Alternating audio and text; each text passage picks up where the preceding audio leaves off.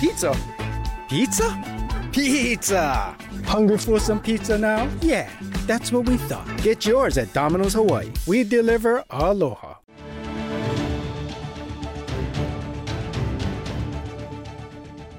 Pearl Harbor survivor Sterling Cale, a longtime Hawaii resident, died at the age of 102 on January 20th in his Aiea home, but his family announced it just today.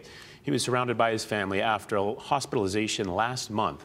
Cale was serving in the Navy when Pearl Harbor was attacked on December 7, 1941. National Parks says that he helped to pull 45 men out of the water that day while oil burned along the surface.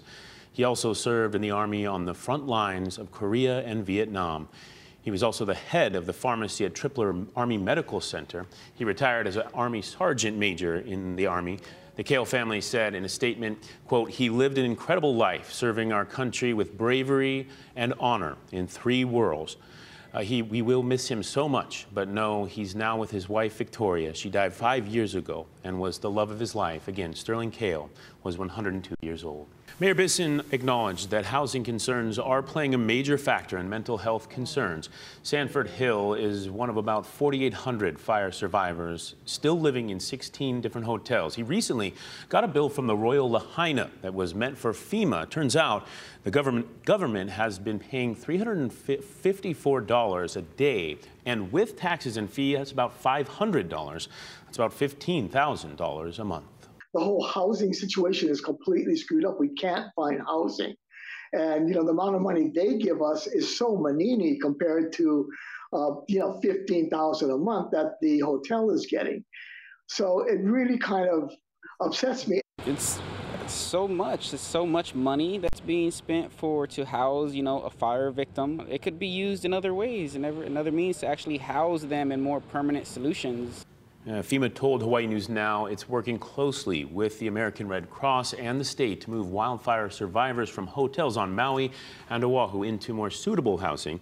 The hotel sheltering program is providing housing until Wednesday, April 10th.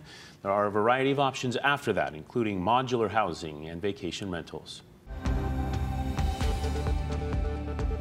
Significant rainfall not expected. However, significant surf will be building tonight. An extra large swell is due in tonight, peaking tomorrow. But the bummer is that with the northerly winds, it's going to be a stormy uh, ocean situation, so uh, pretty much unrideable for the next few days. And because the surf, be, the surf is going to be big, it's going to be a life-threatening, dangerous situation out in the ocean for the next couple of days.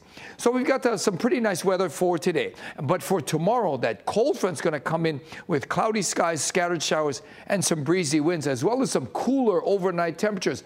And then by Friday, things are going to start to dry up, although with those breezy trade-ins, we'll see a few windward and Mauka showers over the next several days. This See It Now digital news brief is sponsored by Long's Drugs, bringing our heart to every moment of your health.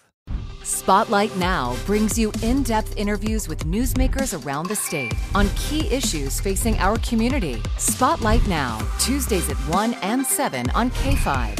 Sponsored by the Hawaii Executive Collaborative.